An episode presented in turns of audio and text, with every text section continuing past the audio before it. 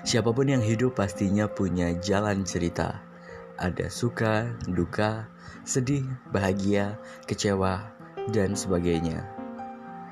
Di sini kalian akan mendengarkan cerita-cerita dari bintang tamu yang saya akan hadirkan untuk menceritakan atau membagikan cerita mereka untuk dapat kita jadikan sebagai pelajaran di kehidupan kita.